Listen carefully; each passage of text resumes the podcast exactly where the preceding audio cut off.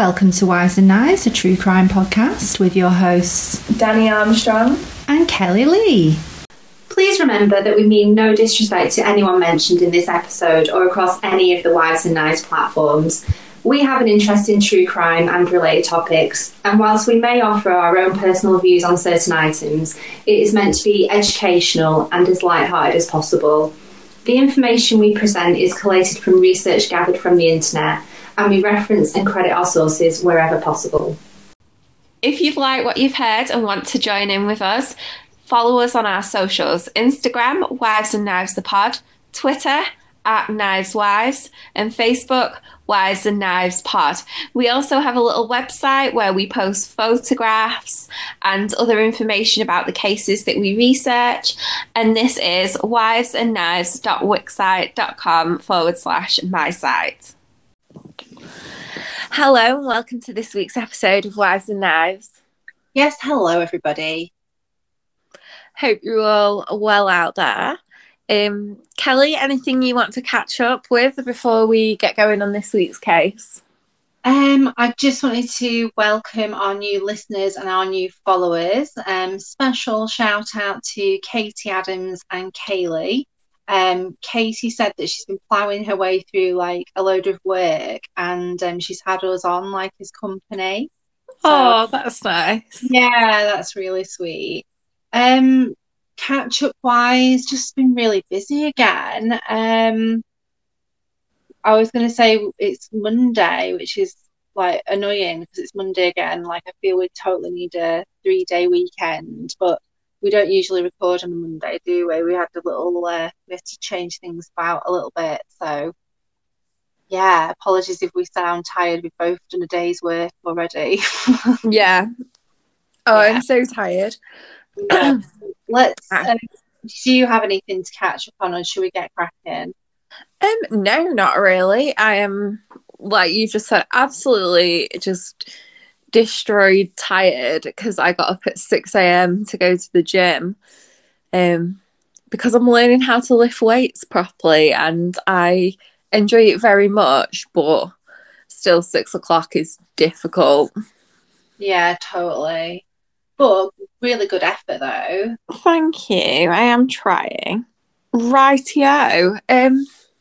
So please do share this week's case with me. I've got my blanket. I'm all cozy on the sofa. Oh, excellent. Well, um, yeah, it's a funny one this week. Well, we'll get to it. We'll just um, we're used to discussing like horrible killers and general no good ne'er do wells, aren't we? So we're going to go over to Germany for this episode, the early 2000s, um, for a case that puzzled the police over there quite some time. So this week we are discussing a prolific criminal that, despite leaving their DNA at each crime scene, evaded capture for 15 years. And Ooh. the yeah, ooh, Ooh. um,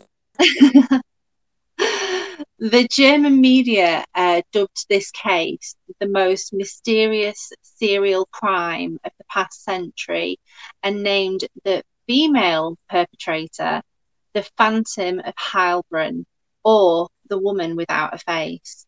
Yeah, that's right. This person was a woman, and not only that, from the DNA that the Phantom left at these um, 40 crime scenes, they knew that she was white and of Eastern European um, descent. wow. So, yeah, this phantom was linked to like six murders as well as a string of burglaries and loads of other crimes in predominantly Germany, but also in France and Austria. Um, but our story really starts in 1993. So, the Phantom first struck in May of 1993 in Idar Oberstein, Germany, and 62 year old Lieselotte Schlenger was found strangled in her home. Um, the killer had used like a length of wire to kill the widower and had potentially left DNA at the scene.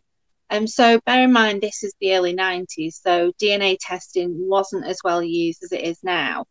yeah. The investigators still took swabs. And the sample wasn't analysed straight away, but we'll get to that shortly.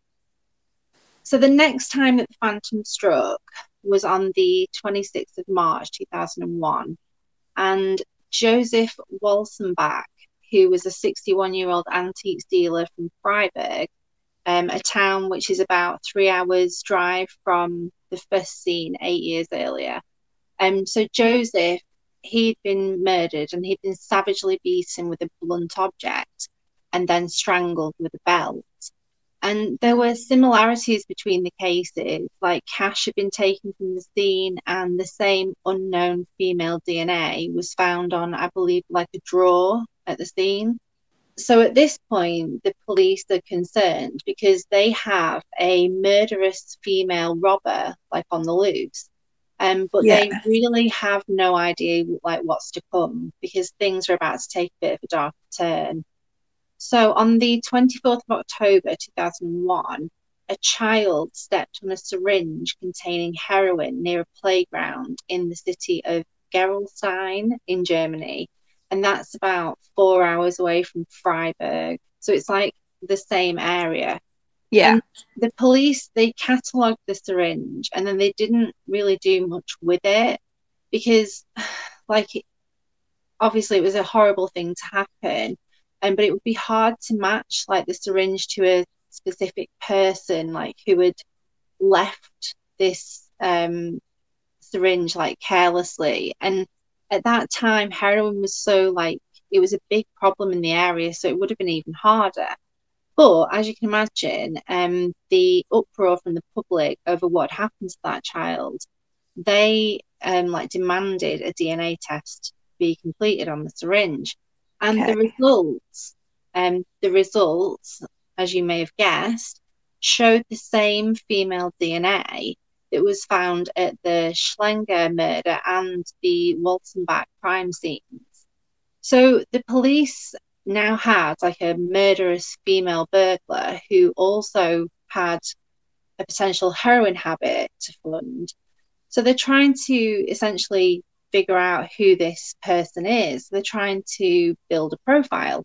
And that's extremely challenging for them because this person is just very complicated. So they ran more tests and they, by in doing so, found more crimes that this person was connected to, like dozens more. Um, burglaries, multiple car and bicycle, like motorbike theft, this is mad because like I do sort of I know where you're going with yeah. this, but I can just imagine how baffled. Oh um, yeah. Oh, and it gets worse. It gets so much worse because right. Who was saying her DNA was found like everywhere. It was found at like office robberies. It was found um, on sheds and campgrounds that had been burgled, and even at like supermarket heists um, absolutely everywhere. And she was brazen, this phantom. Like she'd even taken a bite out of like a biscuit during a, like a breaking and entering, I think it was. And again, not far from the original crime scene. Um, but she'd left her DNA, like she was brazenly leaving her DNA everywhere. So again, like we were saying, it's hard to build a profile when all these crimes are so different. Like there's no there's no MO, there's nothing. No method to this madness. And the crimes, as we were, as I was saying, were in like um, a similar vicinity, like an hour away from the original crime scene or four hours away, you know, but not like my like well, yes, miles away, but not like in a different country. Do you know? I mean? Yeah. Um, but then they did start to find crimes in other countries too. And something else they discovered was that this phantom didn't always work alone. So, in 2004, in Arbois, France, a group of Vietnamese precious gemstone traders were brutally attacked by a gang of robbers. And these robbers made off with about 3,000 euros worth of jewellery and gold bullion. And at the crime scene, the police found a replica pistol which was then tested and again revealed the DNA of the female phantom. So, all four of the male robbers um, were arrested quite quickly after the heist, but none of them, when they were questioned, like would admit the involvement of a female accomplice. Like even when they were like serving time for it, they yeah implicate that a woman was working with them, and it's so perplexing, like you were saying, so baffling for the police. And it would seem that the Phantom's crimes were about to get even worse. And this was like with the most notable of the crimes.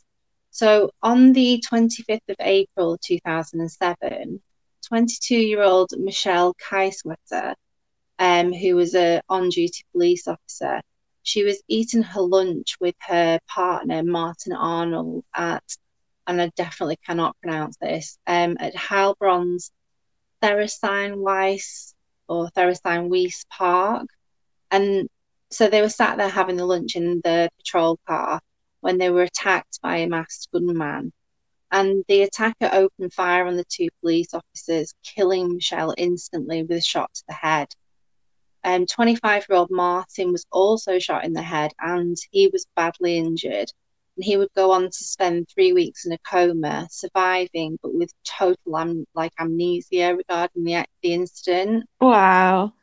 So after shooting them, the attacker um, had stolen both of the officers' um, sidearms uh, along with their handcuffs. Forensic examination of the scene revealed once again the Phantom's DNA, and it was uh, inside the police car. It was on the center console and on the back seat.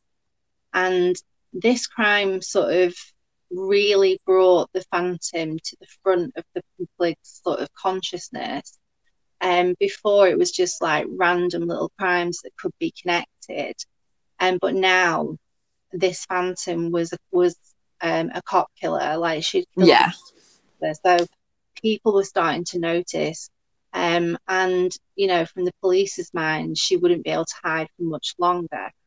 Also, they thought so. Despite like extensive inquiries and investigations, the police couldn't find the gunman responsible for killing Michelle and even worse, it would seem that the Phantom was showing no signs of slowing down. So in January of 2008, again about an hour away from Heilbronn, the police were called to fish three bodies out of the lake. And the men, who were all from Georgia, um, had been murdered, and two had gunshots to the head, and the third had been strangled. Now, two male suspects were again quickly arrested, and the vehicle that they'd been driving, um, uh, which the police thought had been used to move the bodies, was searched and again um, forensically examined. And the investigators found the Phantom's DNA inside the car. So, much like before in the Gems gang robbery, none of these so called hard men, these hardened criminals, would ever admit to having a female accomplice. So it would beg, sort of like, well, it would make you think that whoever the Phantom was, that she clearly had quite the criminal reputation. Yeah, they must be absolutely terrified of her, kind of thing.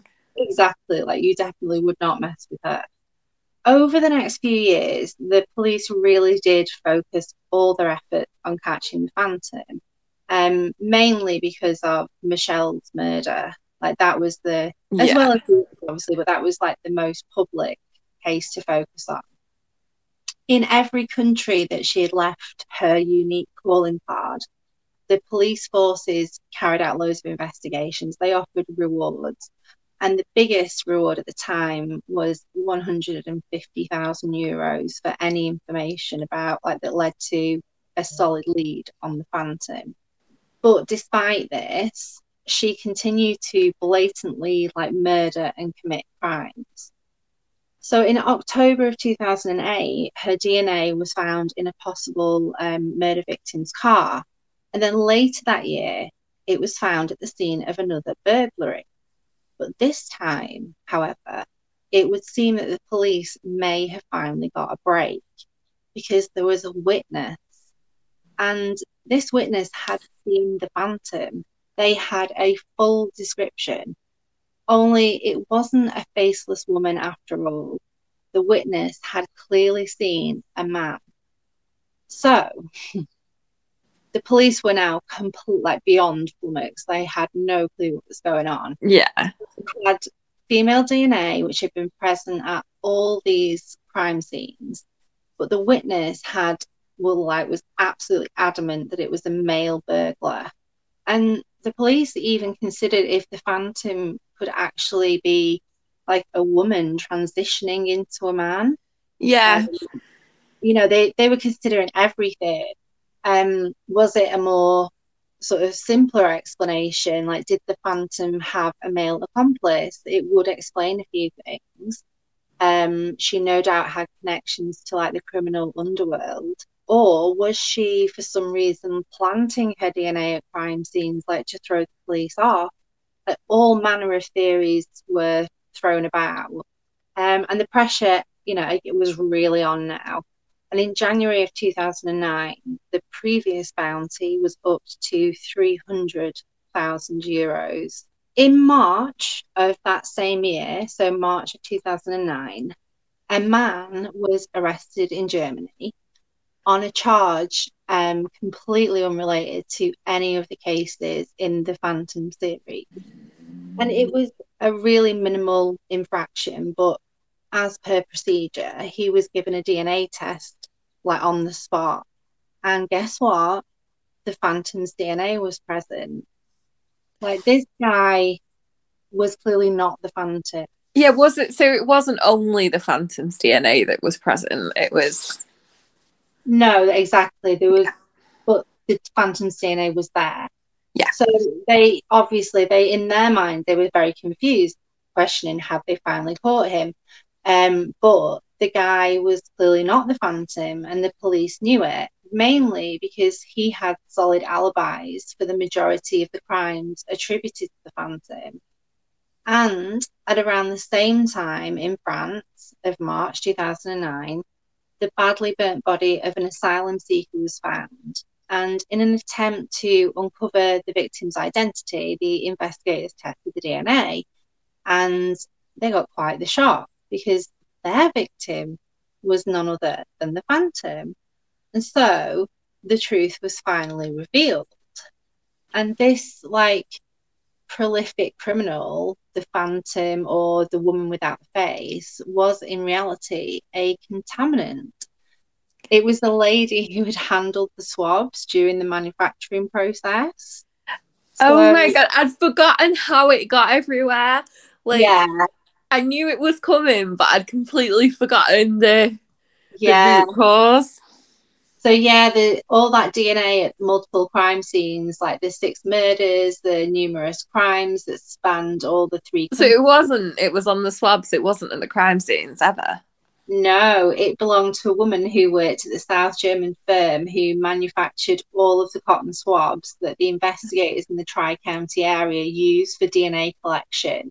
So there never was like a master criminal Phantom Heilbronn. Like she, oh my god, she handled the swab. So basically, what happened was, while so she was the one that handled the swabs during the manufacturing process, and thus like left her DNA on them. So while the swabs are routinely sort of sterilized before packing, the process wasn't stringent or effective enough to remove traces of her genetic material. So, Yes. but the thing was, is that these particular swabs they weren't certified for use in collecting or analysing DNA samples for that very reason. So the manufacturers were aware of it, and it was clearly noted on the boxes. But somebody in the purchasing department had accidentally ordered the wrong kind of swab. Oh my god. that mistake led them like on a pretty much like almost 16 year like wild goose chase uh, looking for this criminal mastermind who just didn't exist. But um there it was i've got a funny quote here from a german police spokesperson um and he said this is a very embarrassing story however they didn't have time to hang their heads in shame. After all, they now had 40 un- unsolved cases to investigate. Like, for me, that's quite a blase statement when around 40 cases had to restart from scratch because, like, an absolutely massive fuck up. yeah. it was actually calculated that it cost, um, in terms of waste, it cost them two million euros over the entire duration of the investigation. Wow. And that's mega bucks, isn't it? Oh, definitely. Like, uh, just imagine when they like found out though. Oh God, yeah. And I mean, to be fair to the police, I think I think a few people had um, questioned why the crimes were so varied. Was there a, you know, could they could they possibly think outside the box a little bit um, and maybe have solved this quicker? Who knows? But for me, like it's such a huge waste um, of money, but that sort of that figure, that amount is it's huge. But what's worse is like the very real impact that it had on the victims that were like denied justice in their Yeah. cases because of the mistake, like samples that couldn't be retested, etc. Like they couldn't legally solve a lot of the cases where the DNA was the main evidence because it it had been contaminated. Yeah. Oh, it's it's so frustrating. I think it, it also like if anything else, this case also highlights how much importance we put in the DNA Yeah. like how, how it can really make or break a case. In all of that, um, speaking about uh, the cases that were affected by the DNA contamination, one case, um, thankfully, that could be solved was actually Officer um, Kiesewetter's murder. Um, the police lady that was murdered, it was discovered that she actually lived across from a bar um, from 2001 to 2003. And this particular bar was owned by some like um, alt right members.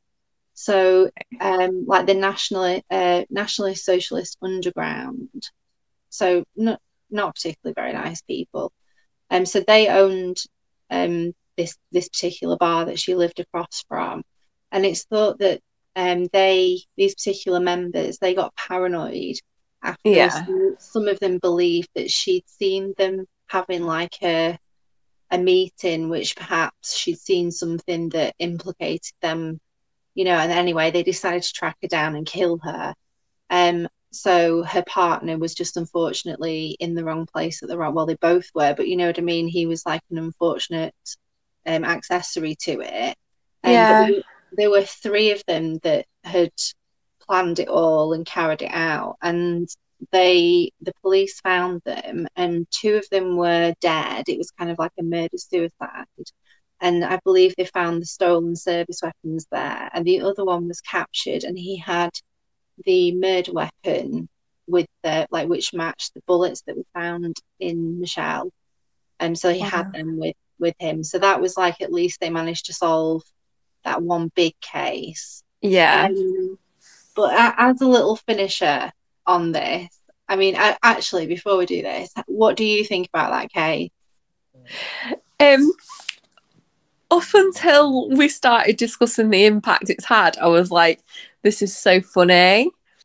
But really, realistically, when you think of all the missed opportunities to solve actual horrendous crimes, it's so bad that it was allowed to go on for so long. Oh yeah, totally. Like I can, I can, I can get how it would happen, but it it should have been solved sooner. Oh yeah, I completely agree. I think it is one of those. I don't want to say light-hearted, but um, it's often retold as a light-hearted tale. But in reality, you know, like there's a lot of people who lost their life in that in that case, like that I've just pretty much, you know, brushed over effectively because there are so many cases that it Yeah, involves. But yeah, at the heart of it, there's a lot of victims there and a lot of loss. Yeah, definitely. Um, it's it's shocking because it went on for so long, and also it's quite recent as well. Yeah, it is. Um, there is just uh, one last possibility to consider, what if this was all just the perfect cover story? I'm don't do this now. I am doing it because it's hilarious. But um, the casual criminalist does a great write up on this case. Um, I'll put the links in the sources as per. Um, but I had to include it here because it's such a good conspiracy theory. Yeah. but are you ready? Yeah. What if, after arriving in Germany to embark on her career as an underground hitman, little old Svetlana takes a job at a packaging plant for forensic cotton swabs. She sprinkles her DNA all over the product, rendering any test against her null and void. By day, she works the factory floor so that by night she can murder and rob with impunity, becoming the greatest crime lord Germany has ever known. Amazing. I like it. It made me chuckle. I mean, yeah. it is ultimately, um, it is a great story and a good lessons come from like one of the oddest and probably largest police blunders of all time. Yeah. There must is there a documentary about this I can watch?